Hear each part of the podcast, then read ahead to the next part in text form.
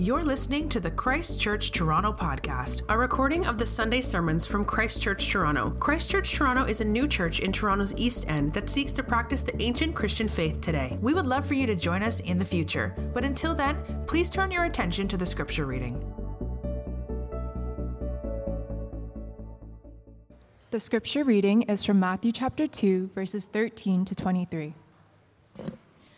Now, when they had departed, behold, an angel of the Lord appeared to Joseph in a dream and said, Rise, take the child and his mother, and flee to Egypt, and remain there until I tell you, for Herod is about to search for the child to destroy him. And he rose and took the child and his mother by night, and departed to Egypt, and remained there until the death of Herod. This was to fulfill what the Lord had spoken by the prophet Out of Egypt I called my son.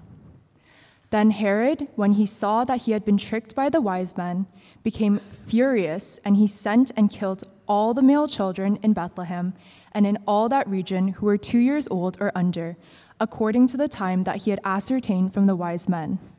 Then was fulfilled what was spoken by the prophet Jeremiah. A voice was heard in Ramah, weeping and loud lamentation. Rachel weeping for her children, and refu- she refused to be comforted because they are no more. But when Herod died, behold, an angel of the Lord appeared in a dream to Joseph in Egypt, saying, Rise, take the child and his mother, and go to the land of Israel, for those who sought the child's life are dead. And he rose and took the child and his mother, and went to the land of Israel. But when he heard that Archelaus was reigning over Judea in place of his father Herod, he was afraid to go there, and being warned in a dream, he withdrew to the district of Galilee. And he went and lived in a city called Nazareth, so that what was spoken by the prophets might be fulfilled, that he would be called a Nazarene. This is the word of the Lord for our church, and it is given for our good.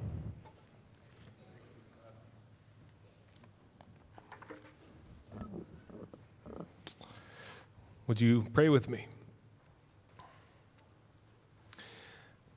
Our Father, as we open up these words, these words that you've given to us, we ask that you would speak them to us with power,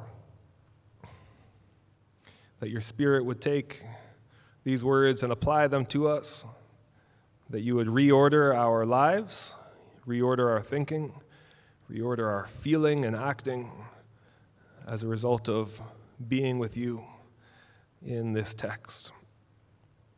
We ask it in Christ's name. Amen. Three recurring statements that your mind probably caught if you were paying any attention to the reading that just happened. this happened to fulfill what the prophet was saying. This was to fulfill. This was to fulfill what the prophet had said. What we're given here in Matthew is a new way of understanding history.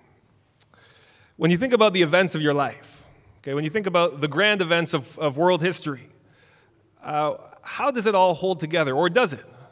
You know, how, how do you think about all of the events that have transpired in life? You know, the, the, a secular way of thinking about this is to kind of be uh, agnostic on the question of whether or not there's any inherent meaning, deep meaning in the world that's been created. Right? If we're going to find any meaning, it's going to be by us discovering it in ourselves. And again, Matthew offers us a very different picture of world history uh, a history that has a beginning, according to the scriptures, right? a, a good beginning, created by God, for God, from God, all things to God, and having a time of culmination, okay? a time at which history itself finds its completion or fulfillment. It seems to me that in our age, we don't see history this way. You and I, we've been trained to think about history in a very different manner. Right? Trained to think about history more as a cacophony than as a symphony, more as a collection of random, disconnected actions, meaningless events, than as parts of a grand orchestra brought together to make something, well, something that's both tragic and beautiful.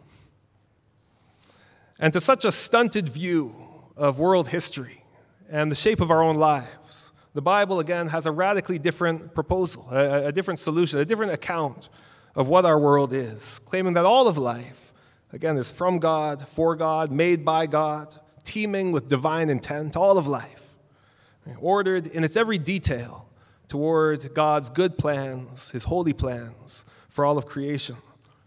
Not a cacophony, but a symphony. We're a people we find made in the image of God, created for communion with the Creator. World history created, directed in such a way that the Creator would one day dwell among us. It's quite a claim. That one day the Creator of all world history, all of creation, would one day dwell among us. That He would come, Emmanuel, God with us. Now I realize that these are bold claims from the scriptures, striking claims that the Bible makes about the kind of world that we actually live in. Okay? A world where God is, and we are. We have existence, and our existence is found in Him. And we are as a result of divine intent, the divine will, where God has drawn near, God has come near in history to us, become one of us, in order that we might be brought near to God. And, and if this is the case, this should certainly change the way that we think about history, uh, the way that we think about its coherence, the rise and the fall of kings and nations, presidents and prime ministers, and the things that happened to you this morning on your way to church. Right? That all of history finds its culmination in the God who becomes flesh with and for us, in this man, Jesus of Nazareth. Because if this story is true, okay, if, if the Christian story is right in its basic claims that God has become a man, that God has chosen to dwell among us, that for some deep purpose in creation, God has taken human flesh onto himself in order to bring human, uh, humans to himself, to make himself one with his creatures. If that's true, then again, we should expect a certain ordering of all of life, of all of world history.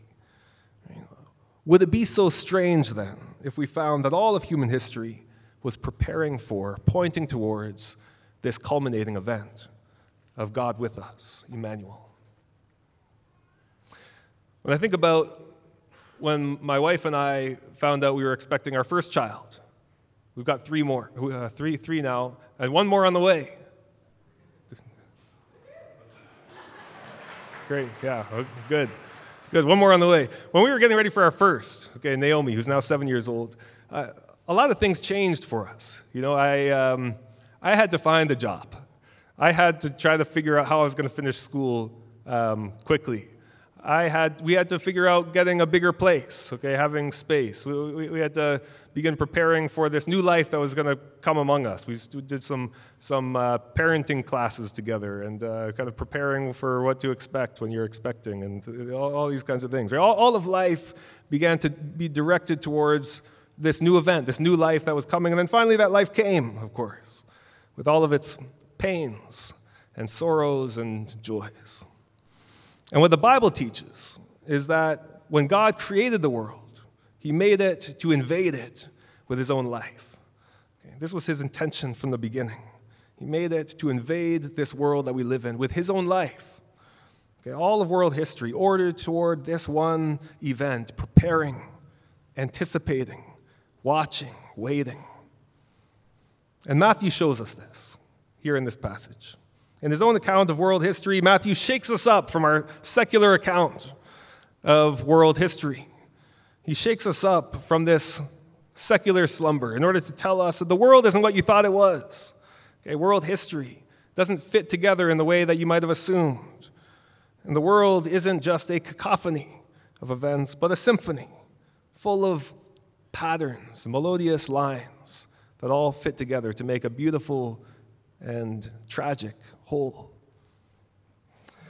I was listening this week to um, the Mission soundtrack. I don't know if some of you have seen the movie The Mission, uh, with the central track as uh, one entitled Gabriel's Oboe. If you haven't heard it, you should go listen to it this afternoon. Uh, it's a beautiful soundtrack. Uh, and the way that this, this piece is woven throughout the whole is beautiful. You know, there's, uh, there's early indications of where this melody is going.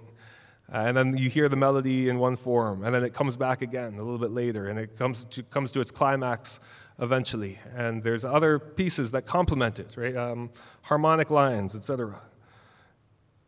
World history, it turns out, according to the scriptures, we ought to think of in something of this way the way that a symphony is orchestrated, with melodic lines that play out and that repeat, that recur, that find an earlier instance, that find their culmination in a later time. And this is the kind of perspective that Matthew offers uh, to us. Okay? We, we tend to think about prophecy um, in a way that I think Matthew doesn't, doesn't think about, okay? or that the early church uh, uh, apostolic writers and the early church fathers didn't think about. Right? Prophecy as a one to one prophetic word. A prophet said that this is going to happen, and then it happens later. I mean, that, that's, that's true. That's, that's uh, part of the, the, the, the prophetic um, realm of what's going on.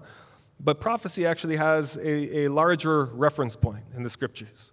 It actually has to do with preceding events that tie together with later events, foreshadowings that happen earlier on that point to, point to and prepare us for things that happen later. And we're going to see all of this happening in three different sections in our passage this morning. Matthew shows us this by focusing on how Jesus' birth story. Okay, again, this is going to come up over and over and over again through Matthew and comes up over and over and over again throughout the whole New Testament, where we see things that have happened previously in the Old Testament finding their culmination, their fulfillment, their completion in the life and ministry and events surrounding the, um, the life of Christ. And here's what Matthew shows us this morning. First, that Israel's exodus comes to fulfillment in Jesus. Okay, you might say Israel's exodus is completed in Jesus. Second, that Rachel's weeping is completed in Jesus or fulfilled in Jesus. And that Joseph's being set apart. Okay, think about the story of Joseph uh, in the Old Testament being set apart from his brothers. That Joseph's being set apart from his brothers finds its completion in Jesus. All right, we're going to walk through these three claims together. Beginning in verse 13, it, it, Israel's exodus is completed in Jesus, beginning in verse 13, 13. Now, when they had departed, behold, an angel of the Lord appeared to Joseph in a dream and said, Rise, take the child and his mother, and flee to Egypt, and remain there until I tell you. For Herod is about to search for the child to destroy him. And he rose and took the child and his mother by night and departed to Egypt and remained there until the death of Herod. This was to fulfill what the Lord had spoken by the prophet Out of Egypt I called my son. Now, there's a lot going on here in this passage. Okay? And for people familiar with the story of Scripture, there's a lot of different things firing in your mind about correspondences between this new Joseph the dreamer, who's being called into Egypt, and an older Joseph the dreamer, who's called into Egypt. Joseph, the son of Jacob. Uh, this Joseph, too, is a son of Jacob, we find in chapter 1. Uh, moving into Egypt for a time of safety in order to then be called out from the land of Egypt. There's much hap- happening here that corresponds to a prior story of another Joseph, the dreamer. And here's Matthew offering to us, again, what seems like just straight history in a certain way, right? Uh, just a depiction of these events. But then he ends this, this section with this strange commentary.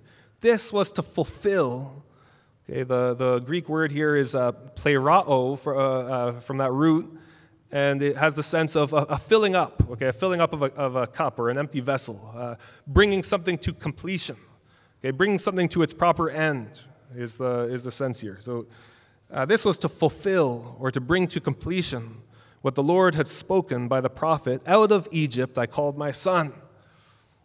And you say, which prophet said this? And we find it in Hosea chapter 11. Out of Egypt I called my son. And we turn then to Hosea and we say, oh, wow. So Hosea is, is prophesying that, that Jesus would be born and would be uh, taken into Egypt and then brought out. And then you go, go to Hosea and you say, and you scratch your head. You say, that doesn't seem to be what, what Hosea's point is. Okay, Hosea is talking about uh, Israel's exile. Uh, he's talking, and he's, he's talking to Israel uh, up, uh, upon their exile. And he's pointing back to a time where God cared for his people. He's pointing back to a time where God called his people out of the land. And actually, this is a, a, a, a pattern that goes back even further to Abraham Abraham, who was called by God into the land, and then there was a famine. Abraham's called out of the land, he goes into Egypt, and then he's called out from Egypt. Right? And then we see the exact same pattern happening with, with Israel, with Jacob. Right? So we see these, again, these correspondences. But Hosea seems to be speaking here of this, to this time of exile. Okay? He's reminding the people of God who they are and whose they are, to whom they belong. And he's reminding them that this people, Israel, okay, is facing judgment and exile. He's reminding them that the God who took Abraham by the hand and led him into the, uh, uh, first into the land of promise, then out into Egypt, then back into the land of promise, that this is the same God with whom they have to do. Right? This is the same God who loves them and who's going to be faithful to them in their own exodus. Right? He's the God who took Israel, uh, uh or Jacob, who was renamed Israel, and his family in a time of famine out of the land of promise and into the land of Egypt, right? where they endured trials and even enslavement okay, um, only to be called back out of Egypt into the land of promise. And what we find Hosea seeing from the scriptures is that God is the God of Exodus.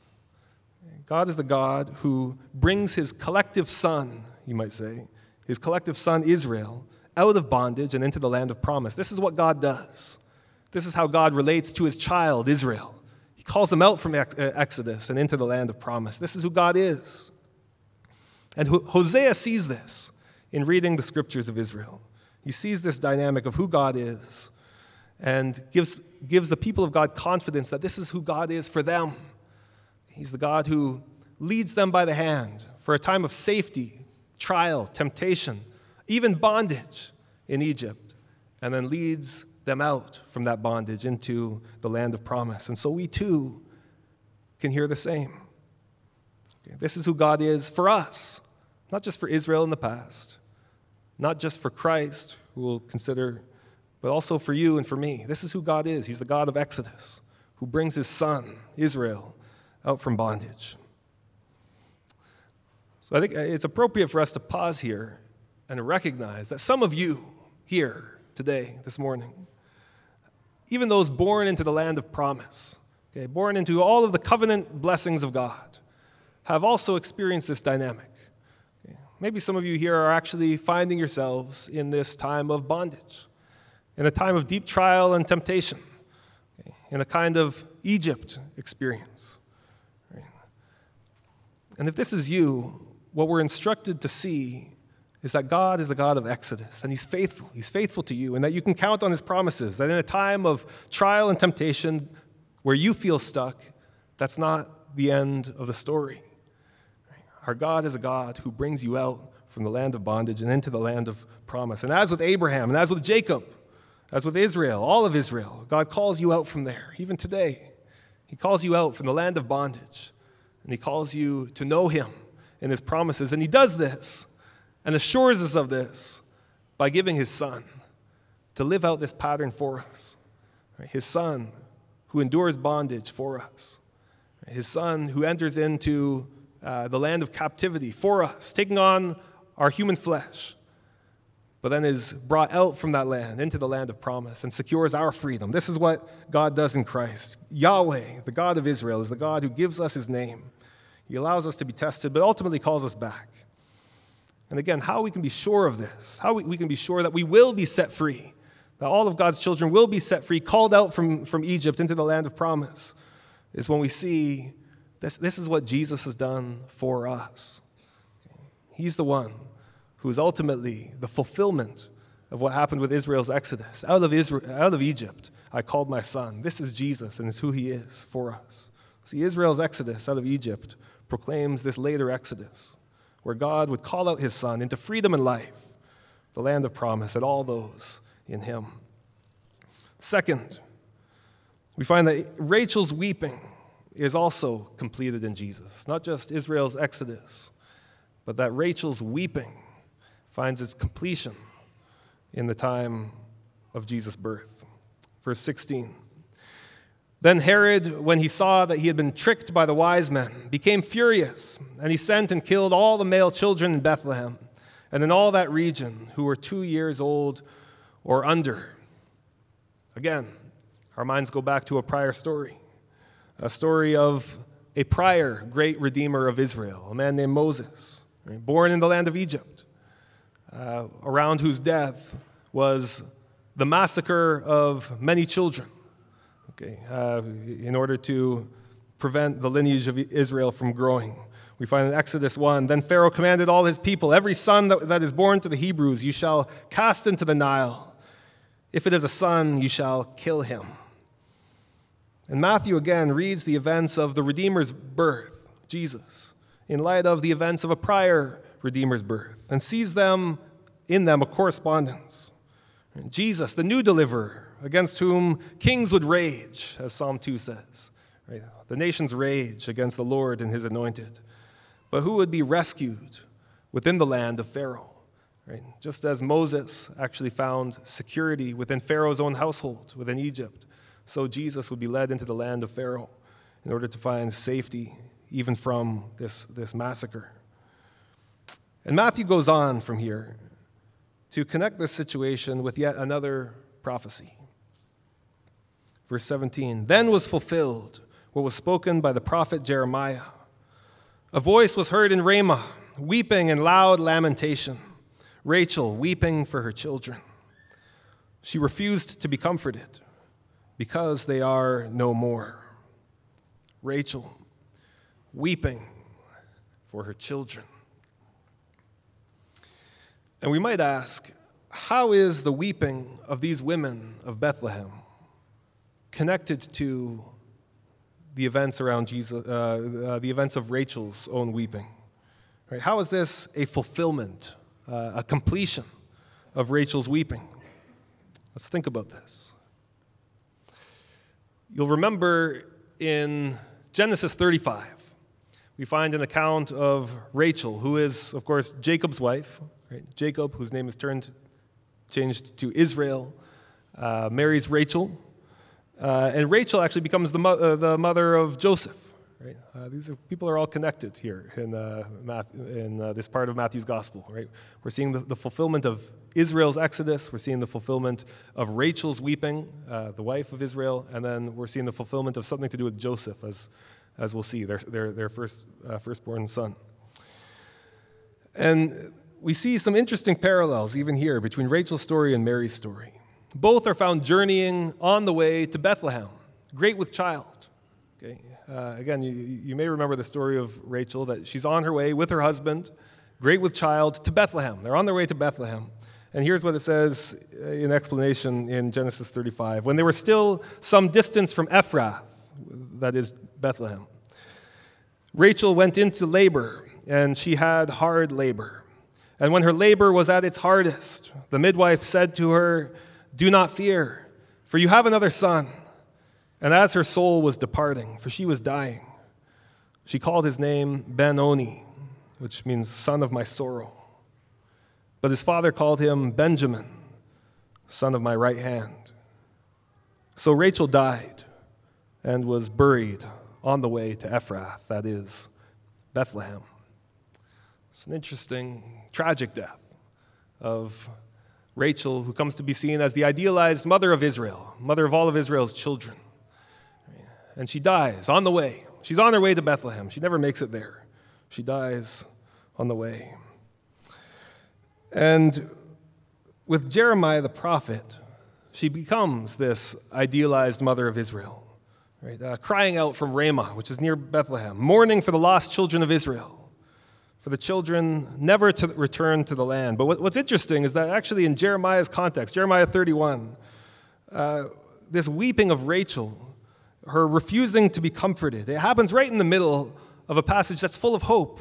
It's interesting that, that, uh, that Matthew pulls this passage from Jeremiah 31, which has everything to do with turning mourning into dancing, uh, joy, or from sorrow to joy, uh, eventually leading to the promise of a new covenant. Right? And um, Matthew picks up this line from Jeremiah of Rachel weeping, refusing to be comforted. And it leads to the very next line, the very next verse in Jeremiah 31 is this Thus says the Lord, keep your voice from weeping and your eyes from tears, for there is a reward for your work. There is hope for your future, and your children shall come back to their own country. It's as though Matthew is putting this all together.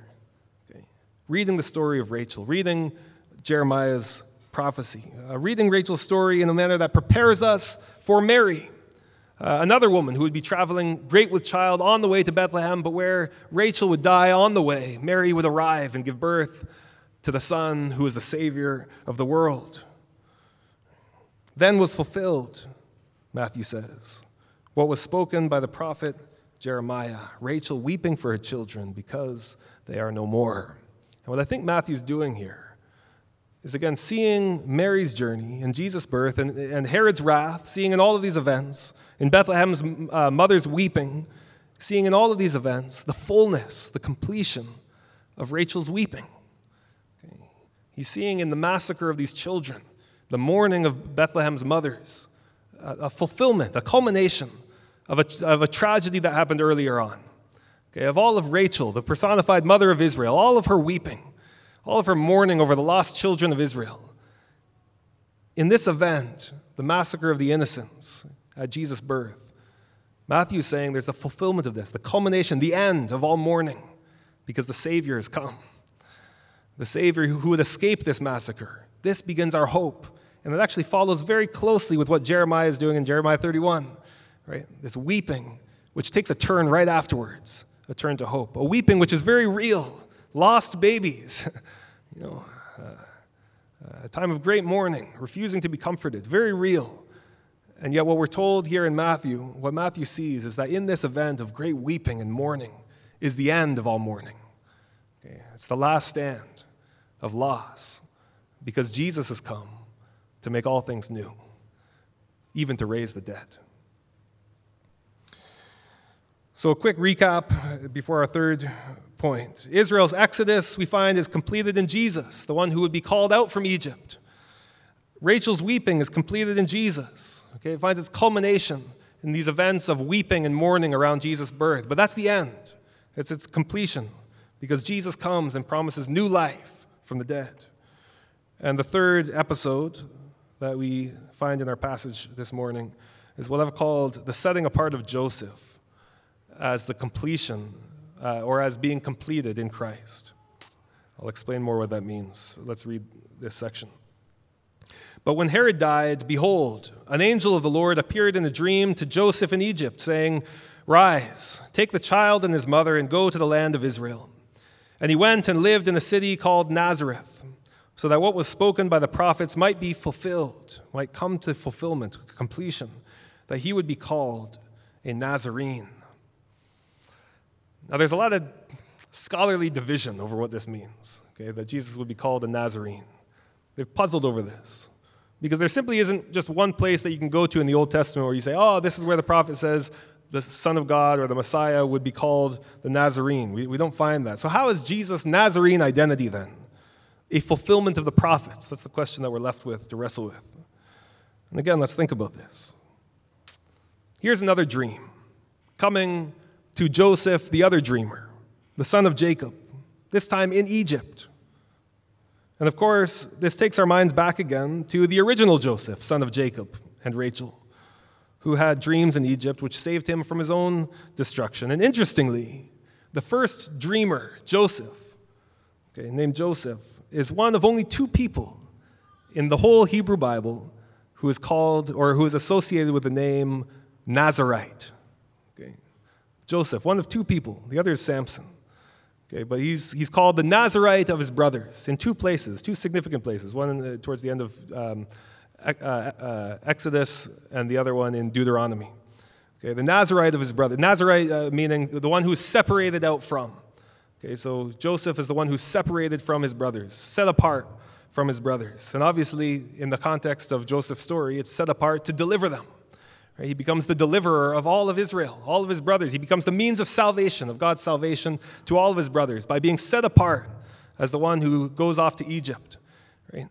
And here we see again Matthew offering a corresponding story, a corresponding account of this new Joseph who receives dreams, who's set apart, and who finds his way to a town called Nazareth, uh, what is something of a backwater town called Nazareth finds himself named as one who is set apart, right? Uh, named as something of a Nazarene, or Nazarite, related to Nazarite.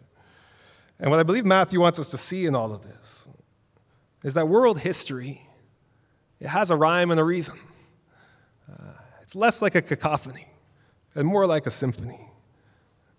Israel's exodus was not the last word, but awaited a greater exodus, Jesus, and all of us with him, called out of the land of bondage. Rachel's weeping awaited its completion in a day of mourning that would bring all mourning to an end, when the Christ would be rescued from massacre in order to bring an end to all death and to bring the dead to life. And finally, Joseph's separation from his brothers awaited a greater Redeemer, a, a, one, one who was separated out from his brothers, who would be separated from his brothers, even despised by his brothers, rejected. But he would save them,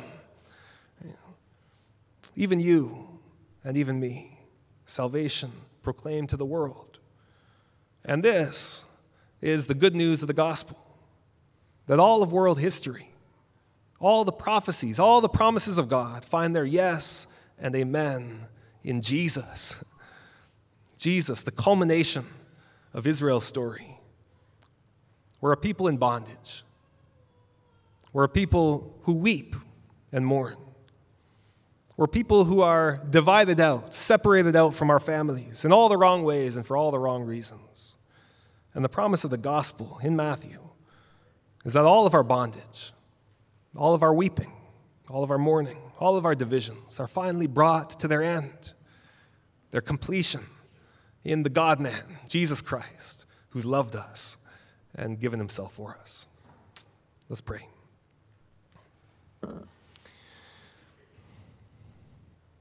Our Father, there is a lot happening in this passage, much that much that we cannot grasp or understand. And we confess our limitations to you and ask that you would enable us to see Christ here proclaimed here in this text for our good, for your glory. Father, may we see in Christ the end of all Exodus. May we see in Christ the end of our weeping. May we see in Christ a Savior separated out from his brothers for the salvation of all who are yours. We ask this in the name of Jesus of Nazareth. Amen. Thank you for listening to the Christ Church Toronto podcast. For more information about our church, you can visit our website at christchurchtoronto.ca or email us at info at christchurchtoronto.ca.